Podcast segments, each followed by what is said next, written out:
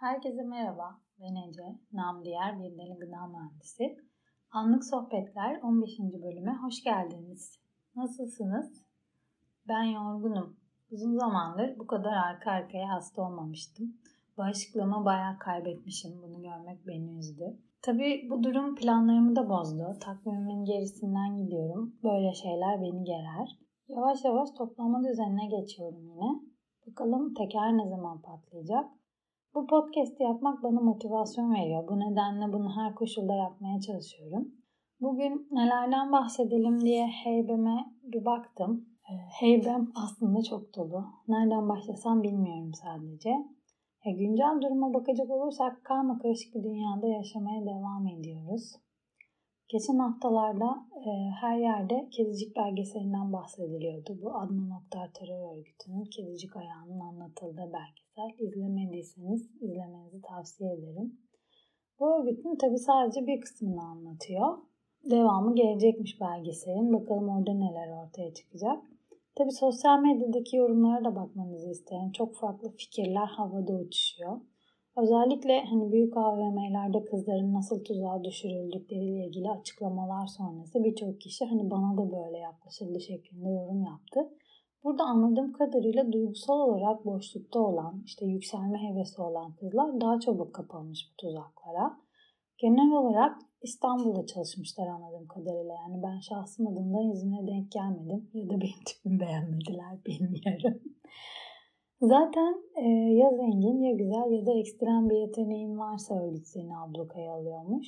Neyse çok şükür bize bulaşmadılar ama çok fazla mağdur var tabii ki. Ya şimdi o psikolojide bakınca genç kızların bunlara kanması o kadar normal geliyor ki girdikleri girdaptan çıkmaya korkmaları ve katlanmaları. Yani kabus gibi bir yaşam. Hepsi estetikle tek tipleştirilmiş. Yani üzücü gerçekten. Sonra Sözcü TV'de İpek Özbey'in özel röportajına denk geldim. O dönemin işte mali şube müdürü Furkan Sezer'le belgeselde de anlatıyor zaten. İşte röportajda da detaylandırmış bunları. Onları da izlemenizi tavsiye ederim. Ya Furkan Sezer'in şu sözü beni aslında çok etkiledi. Yani Adnan Oktar içeri alındı ama örgüt daha çökmedi. Ben insanlar bunu bilsin diye konuşmak istedim. Yani hala desteklenen, hala devam eden bir örgüt var Zaten hani bu operasyon dönemin İçişleri Bakanı'ndan gizli yürütülmüş. Yani baskın günü falan kimselere söylenmemiş. Hatta giden polislere bile ya bu operasyon başarılı olacak ya da bizi sürecekler tarzı bir cümle kullanılmış. Çünkü içeride adamları var ve bilgi sızıyor sürekli. Nereye gideceklerini bilmeden yola çıkmış polisler. Nitekim sonrasında Furkan Sezer sürülmüş ve istifa etmiş. Bu bile anlatmıyor mu örgüte verilen desteği? Gözümüze sokula sokula bu adamın program yapmasına izin verildi. Olay basite indirgetildi. Çoğumuz, ben dahil, bir deli toplamış cariyelerini diye baktık olaya. O kızların orada para için olduklarını düşünmüştüm hep ama meğer zorla alıkonulmuş mağdurlarmış çoğu. En acısı dinlediklerimden şuydu. 11 yaşındaki kızı annesi kendi getirip örgüte teslim etmiş. Para için. Bu nasıl vicdan ya? Midem bulandı gerçekten. Geçen hafta bu belgeselden sonra bu 140 Journals'ın sayfasında dolandım biraz. Bakmamışım ben onun videolarına yayınlandıkları zaman.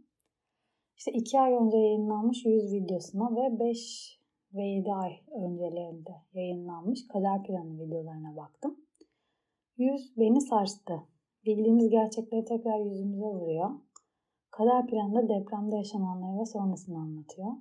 Onları izleyince uzun zamandır psikolojimin dayanmayacağını düşünerek izlemeyi ertelediğim Oğuzhan Uğur'un Mevzular Açık Mikrofon Deprem Özel programını izledim. Ya psikolojik olarak zaten çökmüştüm. Tam çökeyim dedim. Bence şimdi ondan hastayım kesin. O zaman bağışıklığım düştü. Tüm bu bahsettiklerimi izlerken ağlamaktan mahvolduğumu ve PMS olduğumu belirtmek isterim. Reglim iki gün gecikti ama ağrılarım dehşetengizdi. Yani psikolojimiz gerçekten beden sağlığımızı nasıl etkiliyor bakar mısınız? Ve tüm bunları izledikten sonra bu seçimden nasıl bu sonuç çıktı? İşte bunu çok merak ediyorum.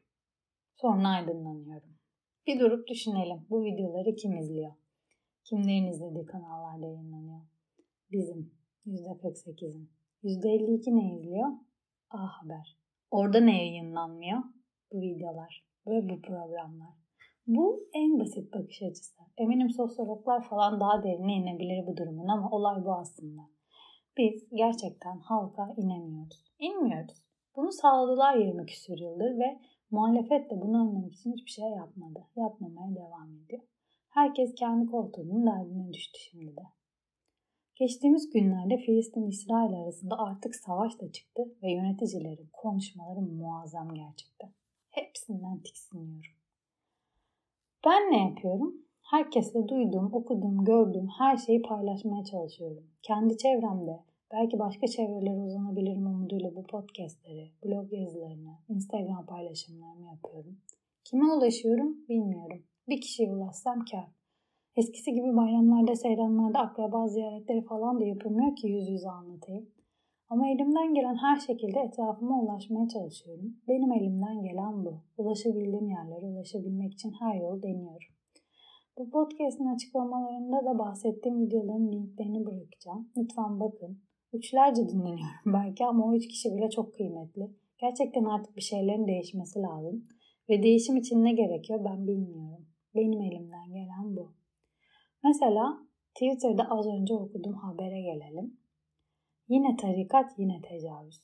Süleymancılar tarikatına bağlı özel Osman Gazi Arifiye Erkek Öğrenci Yurdu imamı ise 11 yaşındaki yeğe tecavüz ettiği iddiasıyla tutuklanarak cezaevine gönderildi.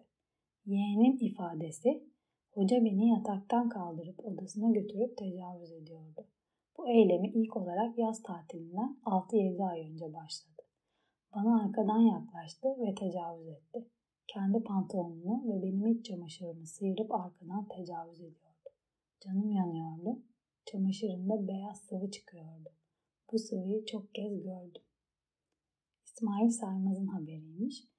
Ya ben midem bulanmadan bu haberi okuyamadım mesela. Al adlı noktaları vur Süleymancılara. Ne farkları var? Tüm tarikatlar böyle ve ülkemiz bunlar tarafından abluka altında resmen. Bile isteye müsaade ediliyor. Sizce bu normal mi? Bir bunu bir de kadına şiddeti meşrulaştırmalarını asla anlamıyorum. Bu nedenledir belki de kadın cinayetleri politiktir. Belki benim asla anlamayacağım bir politika güdülüyor. Asla da anlamak istemiyorum. Ama bunun artık değişmesini istiyorum. Ve bunu kendim için istemiyorum. Herkes için istiyorum. Bunu isteyen herkesin de elini taşın altına koymasını istiyorum. Bu sözlerim umarım birilerine ulaşır. Umarım artık bir şeyler değişir. Bir de başka bir dünya var. Aynı anda yaşanan. Az önce önüme düştü. Şimdi bir de ona bakalım. Ayşe Arman, Betül Mardin'le 5 yaşındaki torununun çocuğunun fotoğrafını paylaşarak şunları yazmış. Betül onu mu soruyorsunuz sık sık? Allah'a şükür sağlığı gayet iyi. Ona çok iyi bakan bir yardımcısı var. Ailesi sürekli yakınlarında. Herkesin belirli günleri var. Uğruyoruz, sohbetler ediyoruz. Hafta sonları birlikte yemekler yiyoruz. Sık sık dışarı çıkıyor.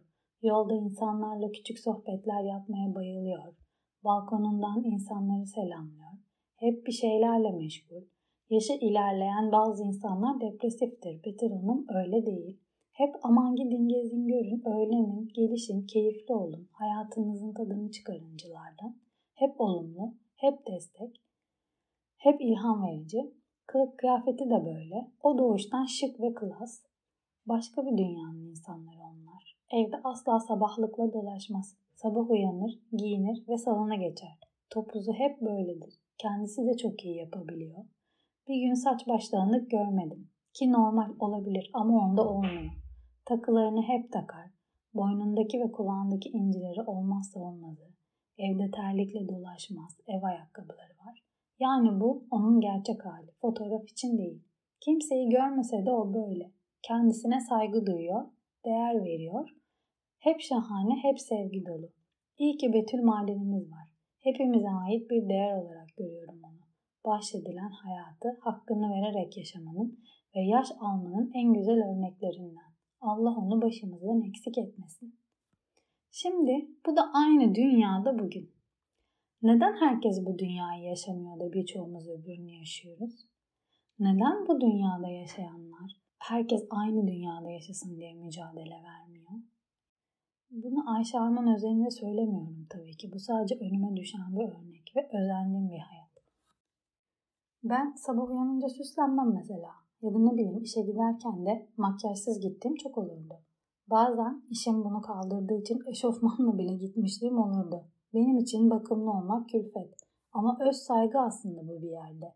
Bir süredir sabahları böyle güne fresh başlamak bile hayat standartımı yükseltti kendi bakış açımda. Evde şöyle bir ev kıyafeti dışında bir şey giyeyim kendimi Ece Hanım gibi görüyorum. Hepimizin derdi keşke bu olsaydı. Ama dünyada bir yerlerde masum halk ölüyor.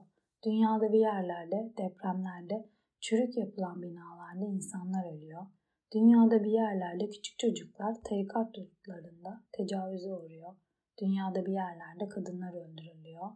LGBTQ bireyler katlediliyor. Tüm dünyada bir arada yaşamayı beceremiyoruz. Neden? Ya o kadar doluyum ki bu konularla ilgili. Gördüğüm, okuduğum, dinlediğim her şey bana dert oluyor. Bununla ilgili en azından konuşmasam rahat edemiyorum. Bazen çığlık çığlığa bağırmak, herkesi sarsmak istiyorum. Kendinize gelin, açın gözünüzü diye. Tabii bunu yapamıyorum. Ama en azından bu podcast'i yapabiliyorum. Belki elden ele ulaşır bir yerlere, birilerinin silkinmesine sebep olur. Güzel bir dalga hareketi başlar. Olamaz mı? Olabilir. Galiba bu bölümü yayınlarken artı 18 falan diyeceğim. Bilmiyorum çok sinirlendim anlatırken. Ama maalesef gündemimiz de bu yani. Her ne kadar kendi kişisel gündemim de dolu dolu olsa da bu gerçekleri görmezden gelemiyorum. Sadece kendi minnoş dertlerime odaklanamıyorum. Bir yerde bunlar da birikip toplumsal dertlerden kişisele evriliyor işte. Kimimize AVM'de gelip model misin diyorlar. Kimimizin çocuğuna sarkıntılık ediyorlar. Kimimizin arkadaşı LGBTQ plus birey olduğu için dışlanıyor. Kimimizin annesi kadın olduğu için öldürülüyor. Olaylar dünyada uzak bir yerde gerçekleşmiyor. 6 Şubat depreminde herkesin uzaktan da olsa bir tanıdığına bir şey olmadı mı? Bu kadar yakınız aslında birbirimize. Keşke bunu görsek. Bir olduğumuzu bilsek, hissetsek. Dünya kocaman, hepimize yetecek. Kirli politikalar, para olmasa. Yettirmemek için uğraşanlar olmasa. Bunlara bakarken eski aldığım notlara baktım. Takip ettiğim bir huzursuz beyin bülteni vardı. Onun 30 e, Mart 2022 tarihli gönderisinden bir söz not almışım. Diyor ki, çelişiyor muyum kendimle? Pekala öyleyse. Çelişiyorum kendimle. Genişim ben. Çokluklar var içimde. Walt Whitman'ın bir sözüymüş. Yani bu hoşuma gitti burada bulmasını istedim. Ve sonra yine 5 Nisan 2022 tarihli bülteninden de hemen altına şu not almışım. Acı ile ızdırap arasında bir fark var dedi Wendell. Acıyı hissetmek zorundasın. Herkes zaman zaman acı hisseder. Ama bu kadar ızdırap çekmek zorunda değilsin. Sen acıyı değil ızdırabı seçiyorsun. Bazen haklı olarak kızarız ama bazen de kızgınlığımızı uzattıkça uzatırız. Muhtemelen bir mesaj vardır bu tuhaf eylemde. Belki de şunu sormalıyız. Bu kadar uzun süre kızgın kalmam, küskün kalmam, gücenik kalmam, pişman kalmam hangi gizli amaca hizmet ediyor? Çünkü geçmişte kaldıkça günü yaşayamıyoruz. Belki de bundan kaçıyoruz. Bugünkü sorumluluklarımızda diyor. Ve e, son olarak da Seneca gelecek hakkında kaygılanmak, kederlenecek bir şey yokken kederlenmek ve istediği şeylerin son ana kadar gerçekleşip gerçekleşmeyeceği endişesiyle boğuşmak ruhu mahveder. Böylesi bir ruhun huzur bulması imkansızdır. Çünkü başına gelecek şeyleri beklemekten anın keyfini çıkarma yeteneğini yitirir. Bunlar arka arkaya böyle okuyunca bugün bahsettiğim bu konularla da sanki böyle örtüştü gibi geldi. Kederlenecek çok şey elbette var yaşadığımız bu coğrafyada. Ama sağ salim kalabilmek, insanlığa faydalı olabilmemiz için de gerekli.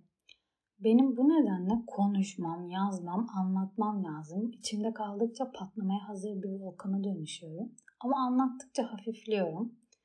Ve belki bir yerlerde birilerine dokunuyorumdur bilmeden. Umarım dokunuyorumdur.